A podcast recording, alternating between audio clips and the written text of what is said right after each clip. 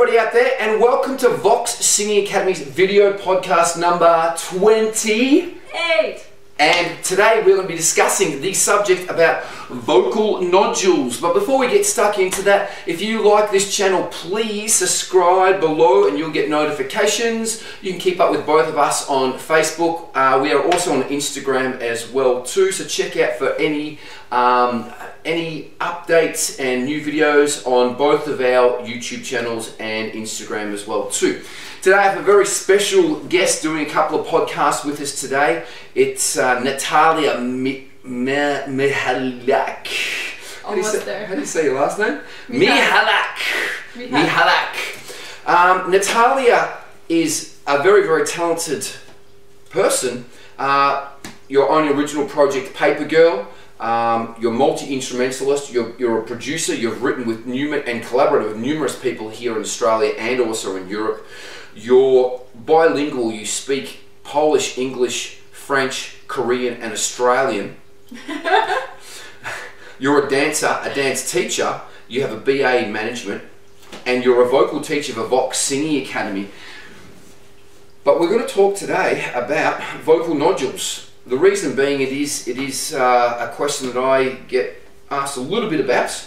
I do more rehab with uh, people with vocal nodules more so than people. Uh, I've had no, none of my students develop them develop nodules that I've known of in, in my career, but I've worked with a lot of rehab and rehabbing uh, people that have had them.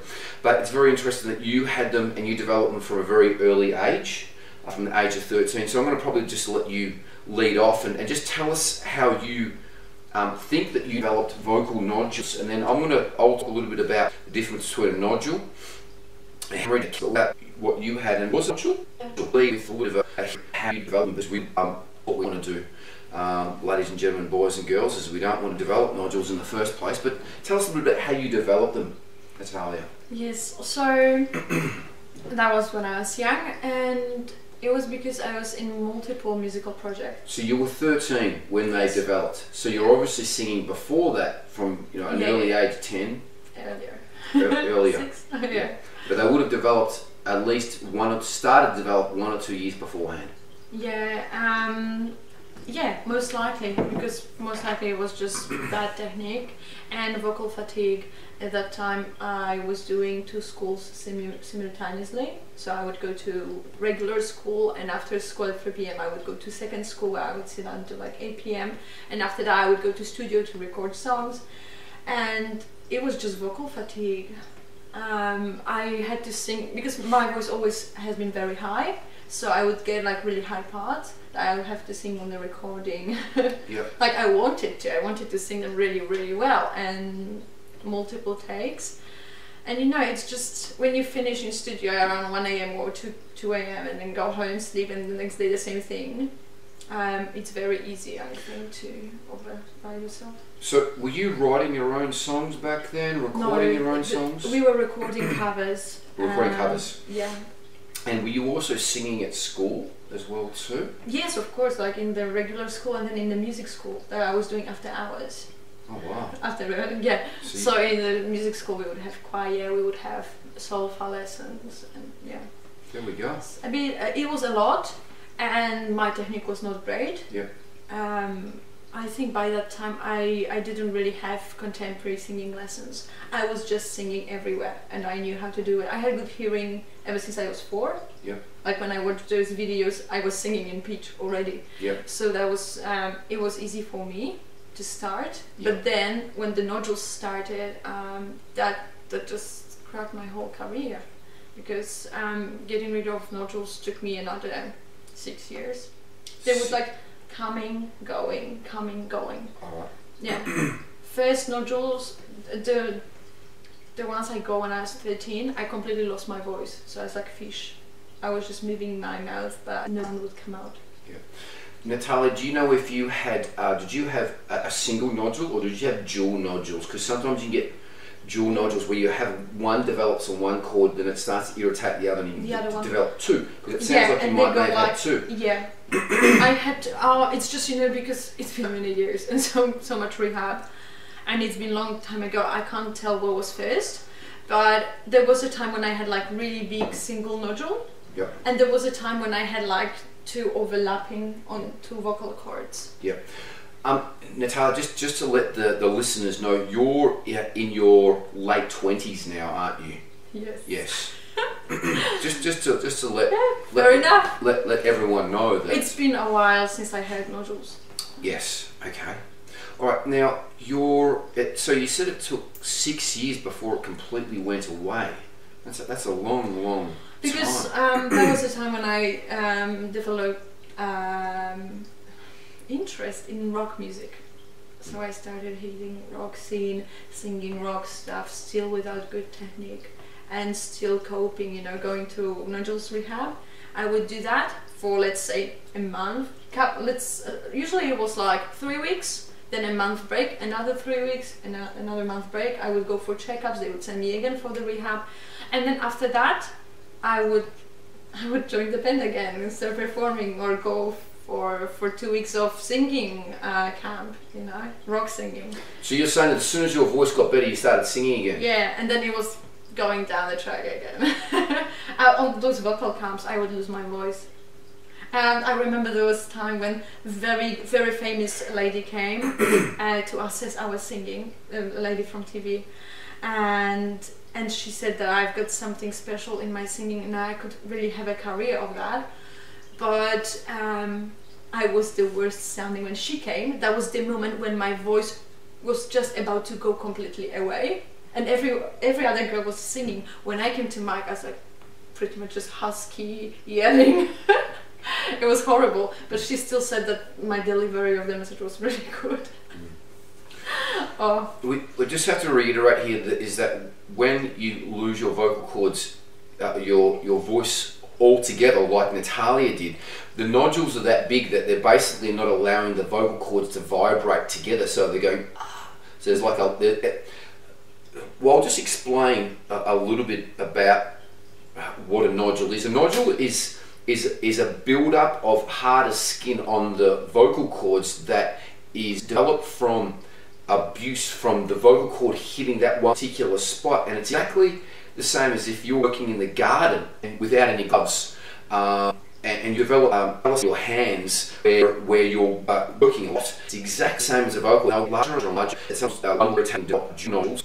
That's there is very basically there's a nodule which are built up over time, um, and a hemorrhage. Um, there is a, a thing called a callus a- a- as well too, and and callus is is basically the same as as a nodule, but generally over a bigger period of the vocal cord. So it would nearly stretch over half the vocal cord, not in the extent of what a nodule is. A nodule actually sticks out like a wart. Yeah. Let's just let's just call a nodule a wart. A callus means that the the vocal cord is generally damaged and would heal up again and the vocal cord would heal nearly hard. It would call- callus over, so it'd be hard, and the vocal cord wouldn't doesn't vibrate uh, as well as what it should, and that it vibrates as healthy vocal cords vibrate very um, frequently and, and very uh, uh, fluently. And if you've got a callus, it won't. So you'll get a you'll get a different tone. So that's what a callus is, and that's that's the least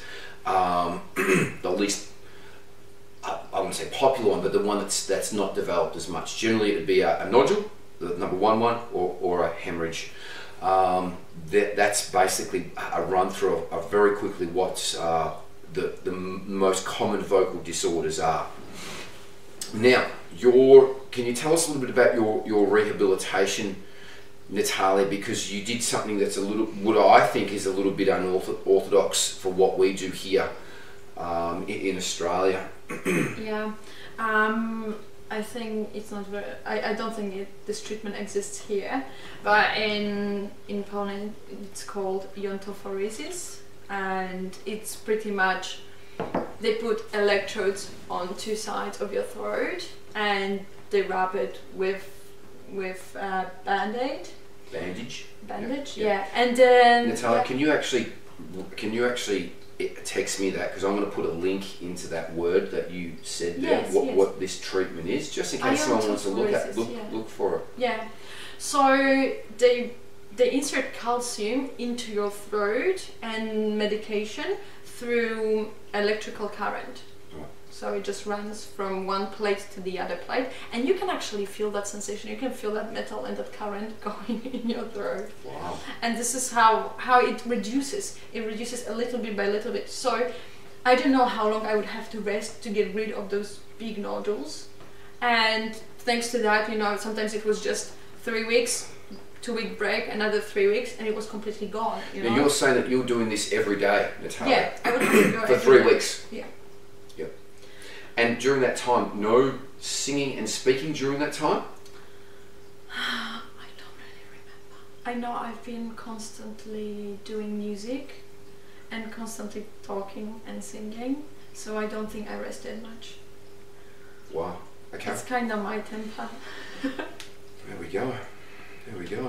Yeah, because I know that before we recorded this, you said you rested for about one week. Yeah, like of course when. I was losing voice or I completely lost it, yes, then I would end up at the doctors and they would say, oh, just don't talk, you know, Yeah. and I would rest it, but I constantly promised myself that I will rest and I never really Yeah. did. Just on the subject of that, um, with with speaking and singing, we're using the same vocal cords. So right here, let it be. I'm using the same vocal cords that I am to sing as what I am to speak. So um, vocal rest. If, if someone says that you must have vocal rest, that means also speaking as well too. So um, not speaking um, or singing, but obviously singing puts more strain on the vocal cords because you have to make them run yeah for extended periods of time more so than da da da. We're just sort of tapping on the vocal cords to speak. Um, Though there are some people who say that speaking actually is more harmful. Um, this is just what I found out through that nodules history that when you're speaking, but you but you pay attention to change pitch, Mm. you know, then it's kind of resting. Then then it's okay. Mm. But if you constantly speak here, and when you have nodules, your tone changes. You sound really low, really husky. You sound really unhealthy. And if you sit down there and constantly speak like that, Mm. this is like the most comfortable thing for you to do but that's gonna really really tire your vocal cords It depends where the nodule is as well too. Like I know I've I've had some some rehab people with a generally the nodule's been a little bit higher, so they've gone ah ah like that oh this voice. is this is what i had yeah so there's a gap but what i'm saying is just when you talk talk higher Yeah. not not that high where you have the gap Yep. in your voice but just higher N- don't talk here because this is what i've been doing for years and that was probably the worst thing i could do to my throat One tip that I can say for anyone out there that that, that has got even a tired voice from speaking, and I um, deal with a lot of musicians, and a lot of musicians are, are telemarketers or working in also in bars as well too. Um, so they're getting tired voices. So one of the things that I do is I always try to um, speak melodically. So if I, I might start down low here, then I'll come up here, especially in classes. Yeah. So I try to stay animated. So I'm always going up and down when I'm speaking, not keeping at one pitch. Because if I speak like this all day long, this part of my voice is going to get tired, um, more so than um, the whole of my voice taking the um, the workload. So I'm really spreading out the workload when I'm I'm speaking, um, and it's something that I really uh, encourage every singer to do, especially if you're a telemarketer um, or if you're working behind uh, behind a bar. Um, you know, alter your pitch, so bring it up here instead of bring it down, um, especially if you're a telemarketer or, or anyone, a, a coach, um, a lecturer, a, a personal trainer that, that's using your voice, same, everything the same, but also mainly using your diaphragm. Make sure that, you know, if you're speaking, breathe through your stomach and try to firm up your stomach as well too. Keep, keep your core working even with your speaking as well too. It's when you sort of start to sit like this, and really relax where there's no support and I really have to now start to work my voice to get this volume happening. So just having a relatively straight posture um, and, and activating your diaphragm, it's very, uh, very important because as we know, if, if you don't get uh, enough sleep and you're uh, tired and you've spoken the whole day, your voice will be, your voice will be tired. It'll be the first thing that goes. And your voice is, is an emotional extension of, of uh, it's, a, it's an extension of your emotions as well. So if you're tired, your voice will be down here. If you're angry, your voice will be like this. If you're happy, you know, so your voice will express the emotions. So it's very, very um, important. Back to your rehab. Was there anything else you did? So you just, did you basically just do this on and off for six years until until it subsided? Yeah, there was a gap in in between. I think of a year and a half when I had no troubles with my voice. Yep. And it was alright. Yep. And I thought the nodules were gone forever, but they they came back later on. Yeah. So it was it was just this iontophoresis for many many years. Okay. Is there anything else that you want to say? Is there any I think tips? just last seven years I didn't have them, and this is the te- technique. You know, just improving singing scales. Um, actually warming up before singing, relaxing your throat. This is like regular stuff that every teacher will tell you, but this is actually what what's working, and this is something that's gonna build up your technique and your vocal cords, your stamina to make your throat so strong that you can use it non-stop. If you want good technique, come to Vox Singing Academy. We have a couple of teachers that are working. Ryan works five days a week, and Emily works six days a week. Um, and you know, technique is is most important. And I always, you know, duty of care for all of my students uh, is very very important. Um, I had a, um, a student of mine last year, Natalia. Um, Jake, he's in a band called In Heart's Wake, and they pretty much toured for nine months of last year. So it was a really good case study. Um, and he's uh, he's the dirty singer in the band. I teach Kyle as well too. Who also teaches he does the clean vocals in the band. Um, but they pretty much toured for nearly nine months of last year, and his voice was fine through it. And they were doing meet and greets before and after every show as well too. Oh. Um, so a lot of a lot of Yeah. speaking, um, but Jake was really limiting that. So we, we just we're touching on let's just talk about technique because ultimately we don't want people to develop nodules. I've never had nodules, and none of my students have ever had nodules, um, especially any of my big signed people that are signed to major label recording contracts. Um, and the main point that I always say to all of my students, doesn't matter how old they are, is, is we give them proper warm up techniques, which are a more gentle type of scale before we actually go into full bodied scale. So we would use the UNG exercise, uh, which is like yoga for your voice, done in one tenth of your normal volume. Again, you can check out all of these. Um, I have the videos for all of these on the Five Minute Singer Ask Vox Singing Academy YouTube channel, guys. So have a look at the playlist there. I've got numerous warm up exercises um, on there. and so warming up is very, very important. So technique is very important and gradually warming up your voice. Then I go into it generally uh, an ung warm up, a wee falsetto, and then just a lighter scale after that, and then go into your harder or higher or heavier scales, building it up. So that might be five or 10 or 15 minutes into your scales workout. And the way that you develop strength and stamina is by continually doing scales most days of the week. Your voice is a muscle, it's like going to the gym and lifting weights. So that's how it's going to develop strength and stamina so you can sing for longer and higher uh, periods of time. The big thing, the motor and the support mechanism for the vocal cords is the diaphragm. So you can be doing scales till, till uh, the cows come home, but if you're not supporting properly, Yeah. Um, with your diaphragm, you're going to wear your voice out. Um, so proper diaphragmatic breathing. Again, I've got numerous YouTube clips that you can check out about how to properly diaphragmatically breathe. That's the number one point. Secondly, is warming up properly.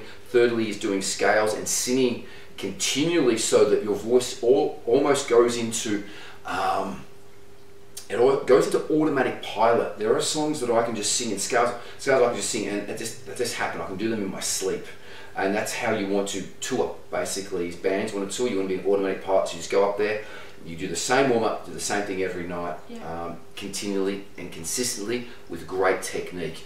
That's really the main point. We, we don't want students or anyone ever to develop um, nodules. And you don't just have to be a singer to develop nodules. I was reading that um, Anthony Robbins, the very famous motivational speaker, um, you can see him. He actually does scales uh, on one of his one of his um, movies that he's got. He, he does scales.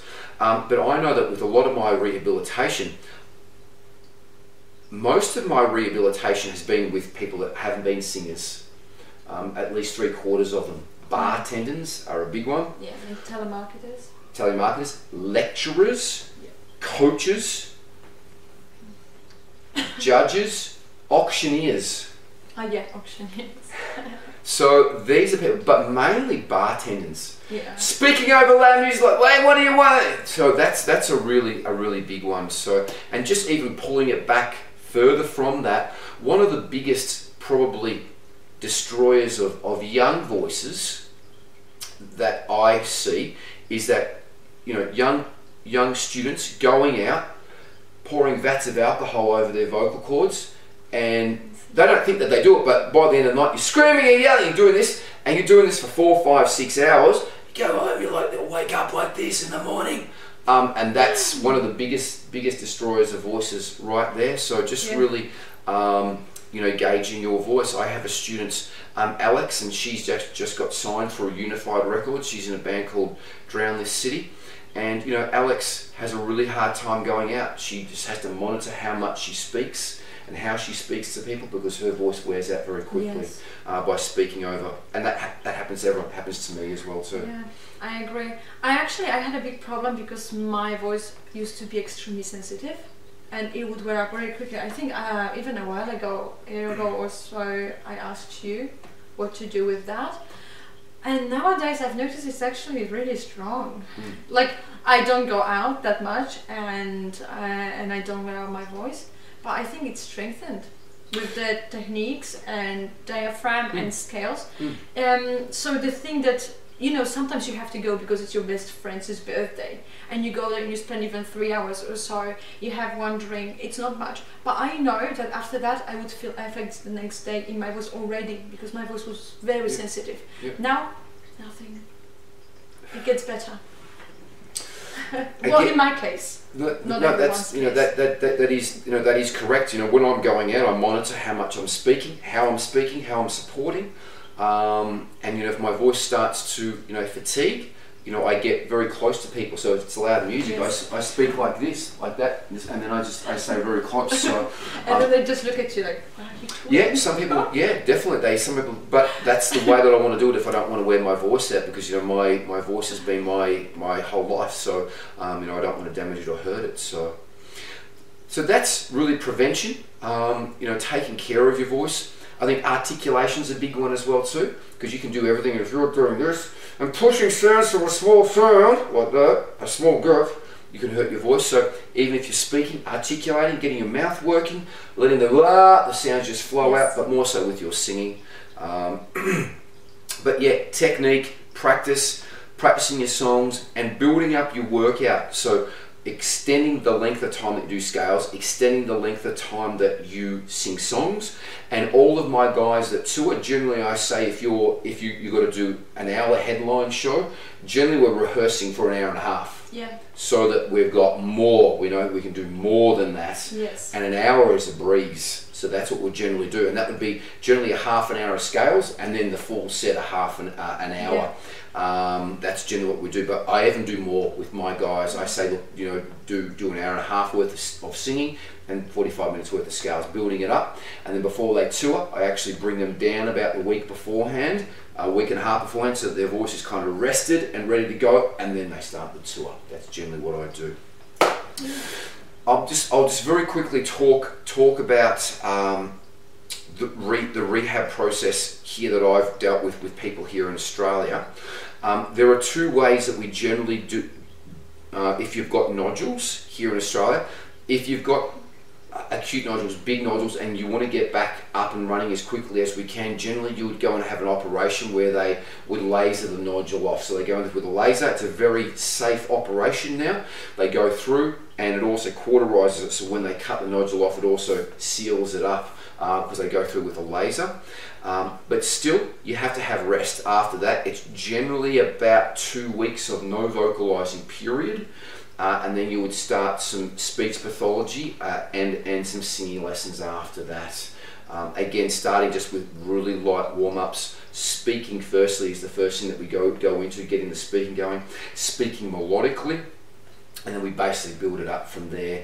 Um, again, after the after the ENT has given them the all clear, generally after two to three weeks, to start speaking again and then starting rehab straight away. So that's the quickest way to get going. The other way um, is to not speak or sing and let the nodule or the or the callus go down by itself, uh, which can be a long time. So generally, you would want to stop speaking for at least two weeks to let it let the let the swelling go down. Then start speaking again, see whether that irritates it, um, and then you want to go and get have a look.